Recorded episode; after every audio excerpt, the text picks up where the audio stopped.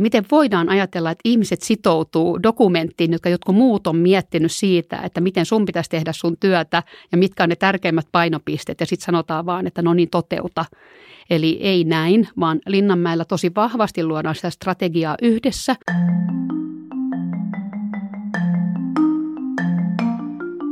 Yritys ja toimintakulttuuri määrittelee paljon jokaisen organisaation menestystä. Tämä korostuu etenkin palveluliiketoiminnassa. Asiakkaiden kokemuksen kannalta on aivan keskeistä, miten heitä palvellaan, millainen henkilöasiakasta palvelee ja millainen inhimillinen vuorovaikutus palvelutilanteisiin liittyy.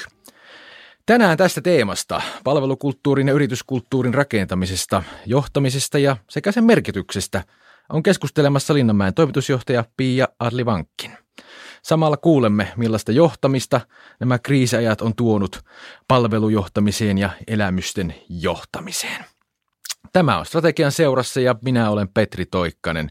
Tervetuloa Pia. Kiitos paljon. Heti aloitan tämmöisellä tiukalla kysymyksellä, että oletko testannut kaikki Linnanmäen laitteet itse? Ehdottomasti täytyy olla testannut ne kaikki ja se kuuluu meidän perehdytysohjelmankin jo ja varsinkin tämä Taiga-laite, meidän supervuoristorata, niin siinä on parisataa kertaa tullut käytyä. No Linnanmäen tuntee tavallaan kaikki, vähän voisi sanoa jopa niin kuin suomalainen instituutio, mutta ei välttämättä Pia ja Linnanmäen toimitusjohtaja, niin minkälainen tarina on tuonut sut Linnanmäen toimitusjohtajaksi? No hyvä kysymys. Mun tausta on sikäli sellainen, että mä oon Amerikassa syntynyt – Mun isä on Amerikan kansalainen, äiti ihan suom- suomalainen, eli kaksoiskansalaisuus on minullakin ja kaiken kaikkiaan noin yhdeksän vuotta elämästäni asunut Amerikassa monen eri otteeseen. Ja sitten mä oon asunut Ruotsissa ja mä oon asunut vähän Saksassakin, eli, eli aika paljon tullut kierreltyä, mutta tota, palvelukulttuurin pariin oikeastaan sitä kautta, että mä aloitin jo 15-vuotiaana keittiöapulaisena. Eli olin kuorimassa yhden kesän perunoita ja seuraavana kesänä pääsin jo tekemään vähän salatteja ja paistelemaan kananmunia. Eli, eli siitä on mun palveluura oikeastaan lähtenyt liikkeelle ja sitten lähdin maailmallekin opiskelemaan hotelli, hotelliliiketaloutta. Ensin Suomessa olin Haaga silloisessa Haga-instituutissa, nykyään Haga Heliassa. Ja sitten kun sieltä valmistuin, niin lähdin jatkamaan opiskelujeni Yhdysvaltoihin. Eli mä olin sitten Amerikassa semmoisessa kuin Cornell University, joka on tunnettu hotelli ohjelmastaan ja sen jälkeen on ollut paljon erilaisissa viiden tähden hotelliketjuissa töissä. Eli ajattelin aina, että se semmoinen mielettömän hyvä palvelukulttuuri kiehtoi mua, että miten ylitetään asiakkaiden odotukset. Ja musta oli ihana olla sellaisissa paikoissa töissä, missä pääsi aina asiakkaiden odotukset ylittämään. Ja, ja, ja sitten oikeastaan se mun kokemus olikin, kun näissä monissa kansainvälisissä hotelliketjuissa olin töissä, niin siellä kyllä panostettiin ihan hurjasti asiakaskokemukseen, mutta se henkilöstökokemus – Eli, eli siihen panostettiin todella vähän ja mua lähti kiehtomaan, että mitä kaikkea voisikaan saada aikaiseksi, jos ensin panostaisi henkilöstöön, jotta henkilöstö olisi todella motivoitunut yrittämään ne asiakkaiden odotukset. Ja niinpä mä lähdin sitten määrätietoisesti hakemaan jotain pienempää hotellia, missä mä voisin kokeilla tätä omaa ajatusmalliani ja sitten löysin minut ilokseni palkattiin tämmöisen kuin Kartanokylpylä Kaisan koti tuolta Espoon metsän keskellä ja siellä me lähdettiin sitten henkilöstön kanssa kokeilemaan tämmöistä kulttuurin kehittämistä. Ja, ja tota, onnistuttiin siinä aika hyvinkin ja, ja sitten oltuani siellä noin kahdeksan vuotta, niin satuin näkemään Hesarissa Linnanmäen toimitusjohtajan ilmo, työpaikka-ilmoituksen ja mietin, että olisi aika mahtavaa itse asiassa olla Linnanmäelläkin ja laitoin paperit sisään ja niinpä mut sitten valittiin ja nyt on ollut siellä yli kahdeksan vuotta. Loistava. Eikö se ole vähän sellainen unelmaduuni päästä huvipuiston toimitusjohtajaksi? Eikö se ole, joo. Sitä niin kuin tavallaan, jos on ajatellakaan lapsena, että siellä aina välillä, kun illalla on myöhää töissä ja sitten kulkee sen pimeän puiston halki aivan yksin siellä huvipuistossa, niin ei koskaan lapsena sano ajatella, että tämä on mun työpaikka ja täällä mä aivan yksin pääsen pyörimään aina välillä. Ja tietenkin sitten paljon ihmisten kanssa myös. Miten sä itse määrittelet, sä vähän tuossa jo toitkin sitä palvelukulttuuria, niin miten sä määrittelet itse niin johtajana?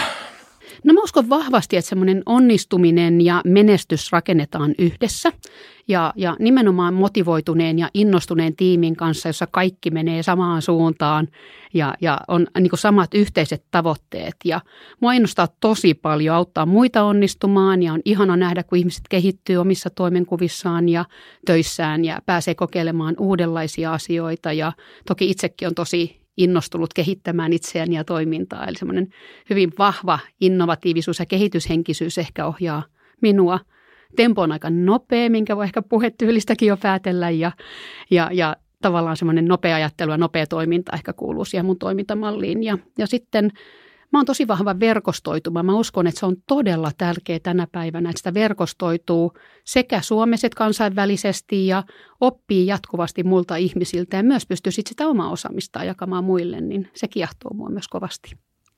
Kyllä. Ja hyvä, että olet tullut tänään jakamaan osaamista myös tähän podcastiin. Kiitos kutsusta. Lähdetään juttelemaan palvelukulttuurista. Millainen se hyvä palvelukulttuuri on ja miten sitä lähdetään rakentamaan?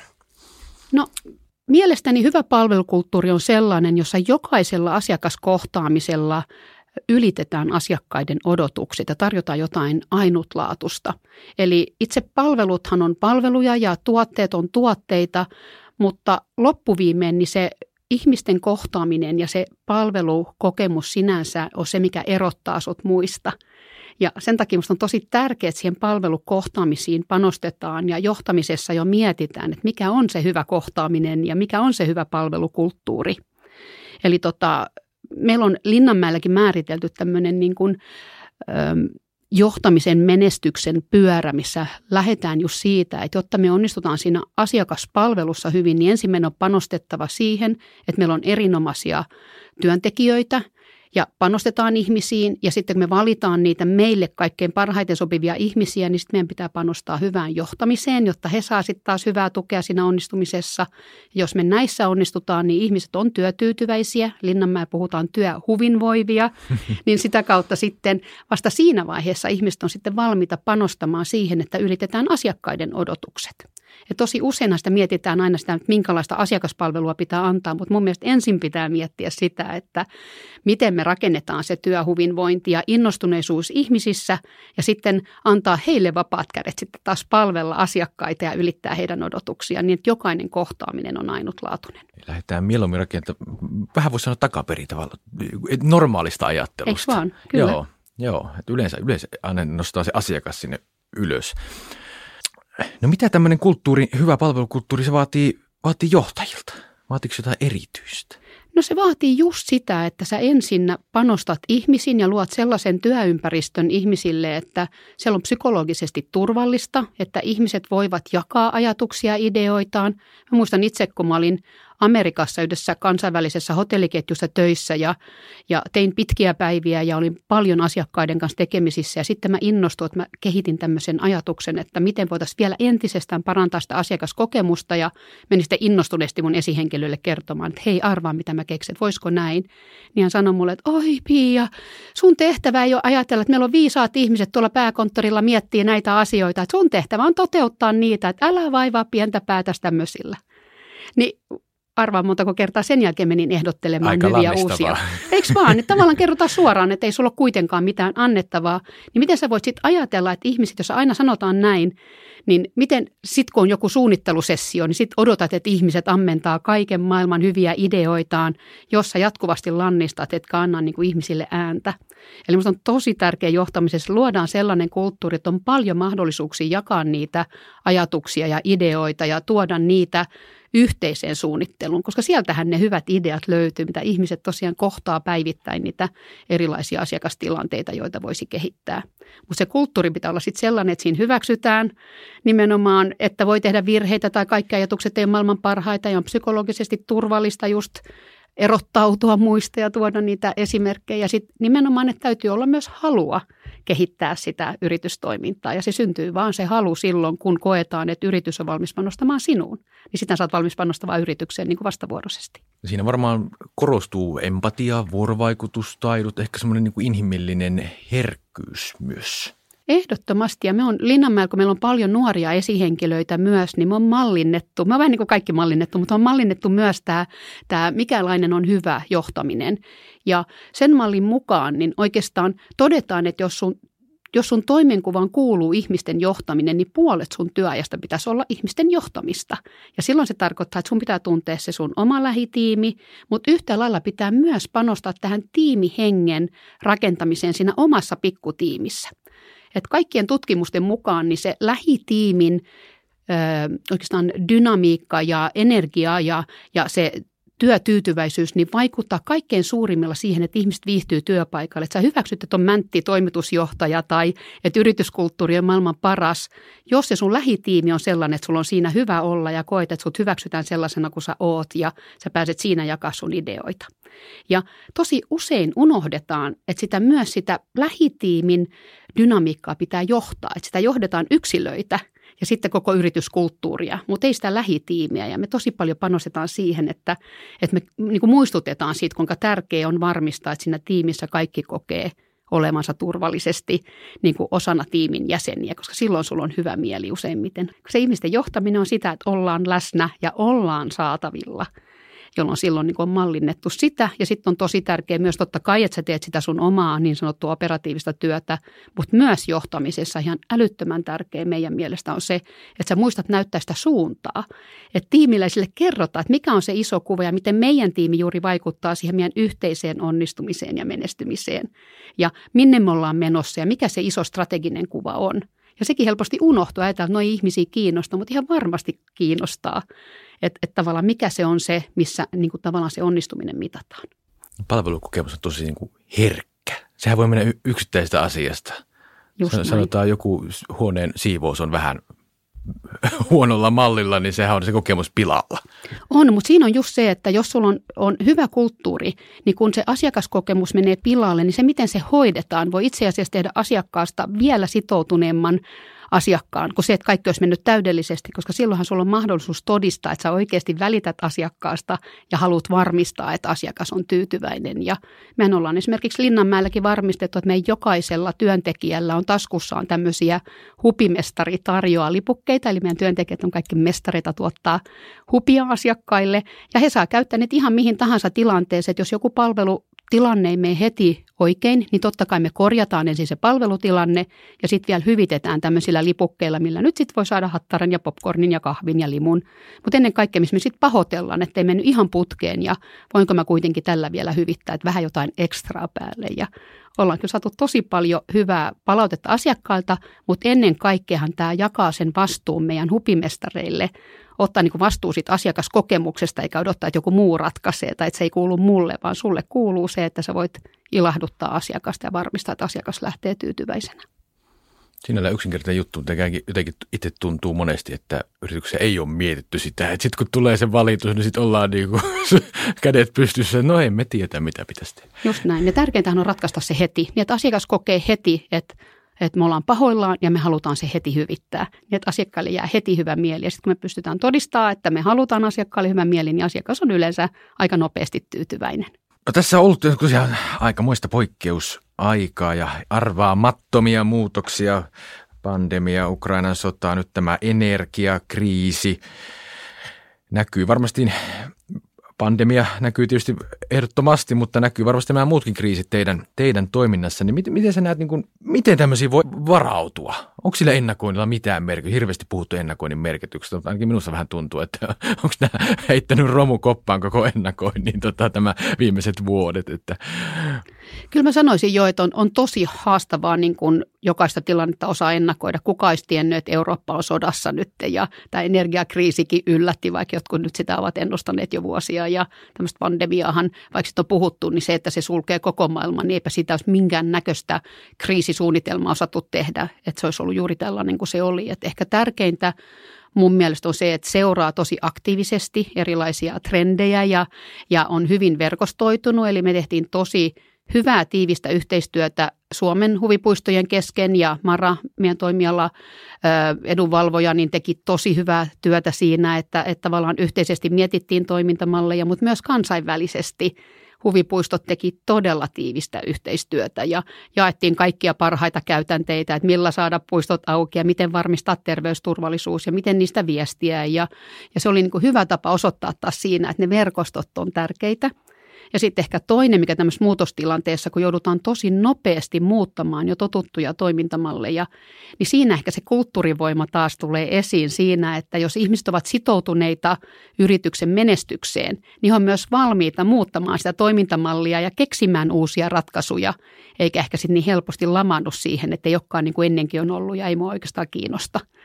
Ja mm. tässä huomattiin, että en voi olla muuta kuin hyperylpeä tästä omasta tiimistäni, että miten kaikki siinä sitten kuitenkin lähtivät niin kuin niihin talkoisiin mukaan ja lähdettiin miettimään tosi nopeasti aivan uusia toimintamalleja, jotka tänä päivänäkin nyt on jäänyt jäädäkseen tavallaan meidän toimintoihin. Että se nopeutti oikeastaan sitä suunnitteluprosessia, mutta myös, että löytyi tosi hyviä ratkaisuja, joita kannattaa varmaan jatkossakin pitää mukana.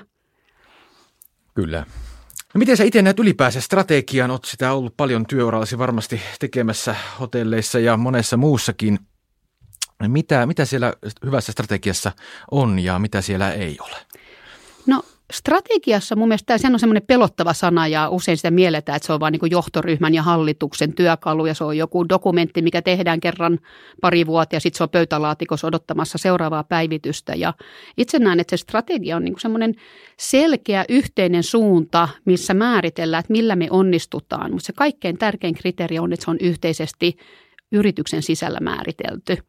Toki on hyvä, että käytetään myös asiantuntijoita. Me on taas nyt käytetty ulkopuolista konsulttia yritystä, joka on määritellyt meille, että mitkä on meidän tulevien asiakkaiden tärkeimmät tarpeet.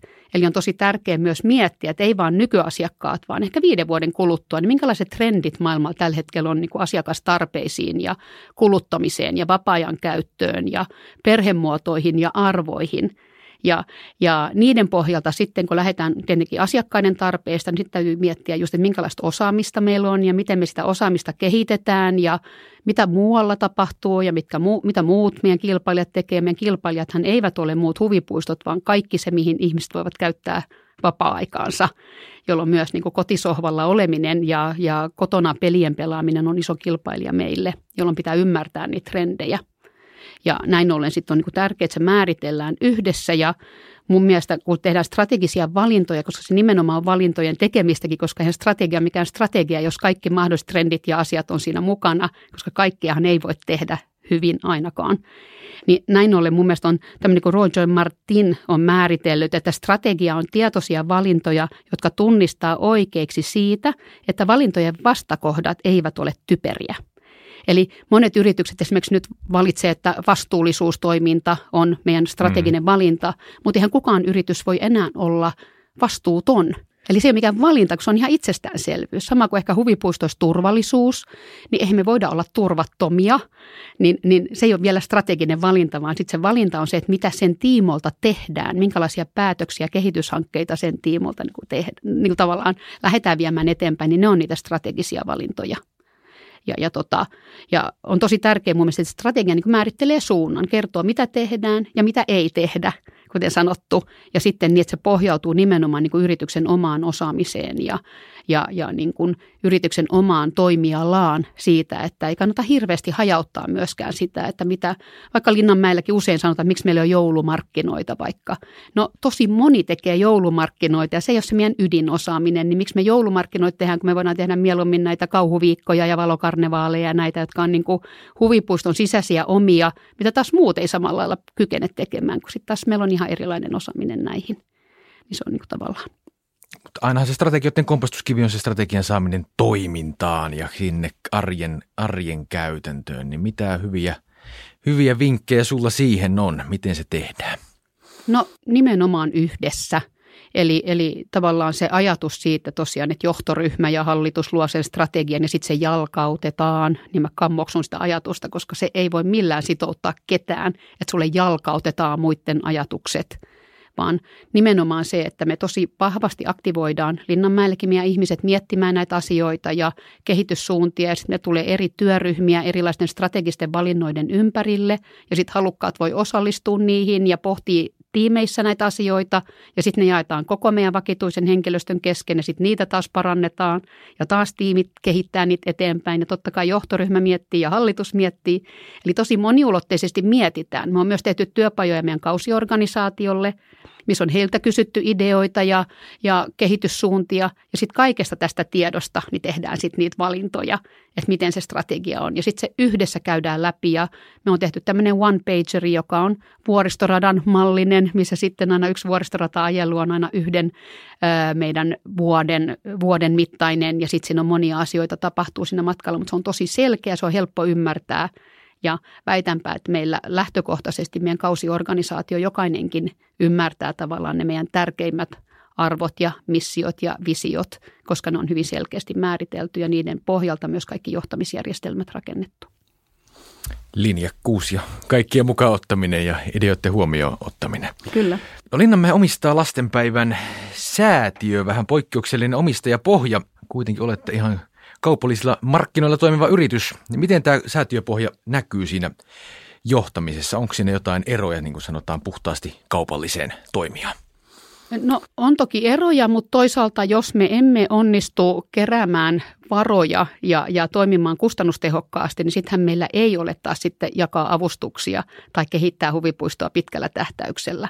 Eli meidän täytyy kuitenkin pystyä toimimaan tosi taloudellisesti ja tehokkaasti, mutta tosi vahvojen arvojen kautta kuitenkin. Että kyllä meillä tämä arvopohja tosi vahvasti ohjaa sitä ja se lastensuojelutyö ja se, että halutaan olla tasavertainen myös sellaisille lapsiperheille, jossa, jossa ei ehkä ole varoja ja senkin takia meillä on yhtenä ainoana huvipuistona maailmassa niin ilmainen sisäänpääsy ja sitten meillä on seitsemän ilmasta lastenlaitetta. Eli voit tulla sitten maksamatta mitään ja voit, sulla voi olla omat eväätkin mukana ja, ja sitä kautta lapset pääsee nauttimaan huvipuistolaitteista ilman, että – ilman, että joudut sitten maksamaan. Mutta tota, toki kaikkea ei voi kehittää myöskään ilmaisiksi, koska se tekee taas sen, että sittenhän, jos me emme saa varoja sit myös muista laitteista ja muista palveluista, niin sitten me ei pystytä kehittämään huvipuistoa pitkällä tähtäyksellä. Mutta meillä on organisointi rakennettu niin, että kun meillä on kuusi näitä lastenpäiväsäätiön perustajajärjestöjä, niin aina kolme kuudesta toiminnanjohtajasta istuu meidän hallituksessa, jokainen aina neljä vuotta kerrallaan, jolloin he myös sitten varmistavat, että kaikessa suunnittelussa ja toteutuksessa niin huomioidaan myös nämä lastenpäiväsäätiön arvot ja, ja ne pitkän tähtäyksen tavoitteet. Ja, ja näin oli sitten kiertävänä. Sitten meillä on muutama muukin hallitusjäsen siinä vielä, mutta tosi vahvasti on myös niin kuin näiden lastenpäiväsäätiön perustajajärjestöjen, lastensuojelujärjestöjen, niin, niin tavallaan heidän valvonta on siinä mukana vahvasti myös. Omistajan ääni kuuluu suoraan hallituksessa. Nimenomaan näin, vielä enemmistöäänenä. Kyllä, kyllä. Hyvä. Jutellaan vielä loppuun vähän sun elämän varrella opituista asioista. Mikä sulla on työuralla tai ylipäänsä elämässä ollut semmoinen suuri oppimiskokemus, mikä on tehnyt suhun syvän vaikutuksen ja minkälaisen? Oh, niitä oppeja on paljon. Sitten kun on paljon vauhtia ja vaarallisia tilanteita, niin totta kai siinä sitten oppii paljon. Mutta kyllä tämä niin kuin koronapandemian aikainen johtaminen oli kyllä sellainen oppimiskokemus. Mutta se oli, on, on, kyllä iso oppi oli tässä niin kuin koko se muutosjohtaminen ja toki myös sit se, että mitä se vaikutti tällaiseen kulttuuriin, jossa oli rakennettu vahvasti yhdessä tekemisen pohjalle – ja sitten kun siihen ei oikeastaan samalla lailla kyettykään, että kyllähän tämmöinen niin kuin kriisijohtaminen on tosi paljon autoritäärisempää ja nopeatempoisempaa, jolloin sitten joutuu tekemään nopeita päätöksiä myös yksin tai johtoryhmän kanssa tai hallituksen kanssa, eikä niitä keretty sitten hyväksyttämään ja keskustelemaan kaikista. Ja se muutoshan oli aika iso tietenkin kulttuurissa, jos on totuttu, että kaikesta keskustellaan. Ja sitten se tuo just semmoista niin kuin, ö, niin kuin ongelmia siihen sitoutumiseen ja innostumiseen, kun sä et taas ole mukana vaikuttamassa niihin päätöksiin. Niin, niin tota, haastavaa oli ja on ollut haastavaa sieltä taas lähteä rakentamaan sitä luottamusta mm. nyt uudelleen, kun on tavallaan päästy tästä pahimmasta koronaputkesta ulos. Toki kaiken maailman uusia kriisejä meille lyödään tässä koko aika, mutta, mutta tavallaan, että kuinka tärkeä se on, että, että sitä pystytään niin kuin yhdessä niitä asioita työstämään, että saadaan ihmisten innostuminen ja sitoutuminen – tavallaan siihen mukaan, niin sen kanssa nyt sitten edelleenkin kamppailen tässä nyt sitten taas. Mitä aiot oppia seuraavaksi? On hyvä verkostoitua ihmisten kanssa oman toimialan ulkopuoleltakin, koska silloin saa ehkä vähän erilaisia näkemyksiä myös niihin tuttuihin asioihin. Ja näissä kirjojen lukemisessakin, niin, niin mua on ottanut paljon, että mä oon ollut eri lukupiireissä, missä tosiaan sitten luetaan samaa kirjaa ja keskustellaan, niin on jännä, kun on 25 ihmistä lukenut saman kirjan, niin kuinka se jakaa sen, että ketkä on innostunut kirjasta, ketkä ei ole ja mitä osaamista niissä löydetään, niin se aina vaan muistuttaa siitä, että kuinka ihmiset kokee samat asiat monella lailla ja että se oma näkemyskään ei ole se ainoa oikea tapa ja se on ehkä hyvä haastaa sitä ajattelua jatkuvasti. Tuosta on ihan samaa mieltä. Meillä on kanssa strategisen johtamisen seurassa tämmöinen kirja Piiriä. Ne on kyllä hyvin hedelmällisiä keskusteluja, kun päästään saman kirjan äärellä keskustelemaan. Ja paljon löytyy myös paljon tavallaan kirjan ulkopuolelta ihmisiltä näkemyksiä. Nimenomaan. Sellaisia niin yhteisiä johtamisoppeja ja, ja miten niitä voi, niin kuin sit, että meillä on tehty tällä lailla tai onko kokeillut näin tai, tai tämä ei toiminut meillä ollenkaan. Ja, ja sitten niissä on niin hyviä oppeja myös, sit, mitä voi jakaa, ettei sitä pyörää tarvitse aina keksiä uudestaan, vaan voi myös hyödyntää. Tuleeko sinulle mieleen joku hyvä kirja, mitä haluaisit suositella meidän kuulijoille? No mä mietin sitä, on, on paljon hyviä kirjoja. On semmoinen kuin Think Again, Adam Grantin kirja. Mä tykkään tosi paljon Adam Grantin kirjoista. Hänellä on monta hyvää, mutta Think Again oli just siitä, että totutuista malleista uudenlainen ajattelu – tai että oikeastaan aina pitää kyseenalaistaa se tuttu tapa ja nähdä niissä kuitenkin uusia mahdollisuuksia. Se on mun mielestä tosi hyvä. Ja sitten viimeisin, minkä luin, on, oli tämmöinen kuin viherpesuopas. Me Linnanmäelläkin tosi paljon mietitään, että miten viestiä vastuullisuudesta ja aivan loistava kirja mun mielestä suomalaisten kirjoittama viherpesuopas, mikä kertoo just siitä, että ei viherpestä, vaan miten oikeasti voi kertoa nimenomaan tästä niin kuin vastuullisuudesta sillä lailla, että sillä on oikeasti merkitystä, niin sitä voi lämpimästi suositella. Ajankohtainen kirja. Mm-hmm. Kysytään vielä viimeinen kysymys. Mikä tekee elämästä mahtavaa? Ihana kysymys. Mun mielestä kyllä niin tietenkin on tärkeää, että on työ, joka innostaa ja motivoi ja jossa pääsee yhdessä ihmisten kanssa tekemään jotain ainutlaatusta, mutta kyllä sen elämän mahtavaksi tekee kyllä sitten perhe ja ystävät.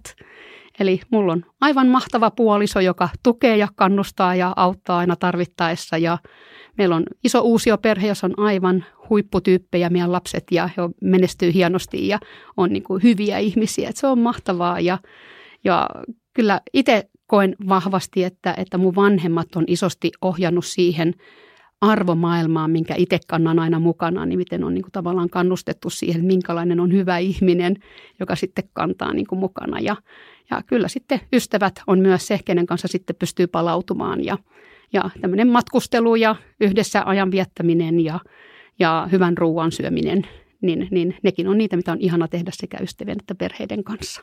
Kiitos Pia, kiitos haastattelusta. Tämä oli Strategian seurassa. Lisää asiaa strategiasta seuraavissa jaksoissa. Tsekatkaa myös ssjs.fi. Sieltä saa lisää tietoa ja pääsee myös liittymään Suomen strategisen johtamisen seuraan. Kuulemisiin.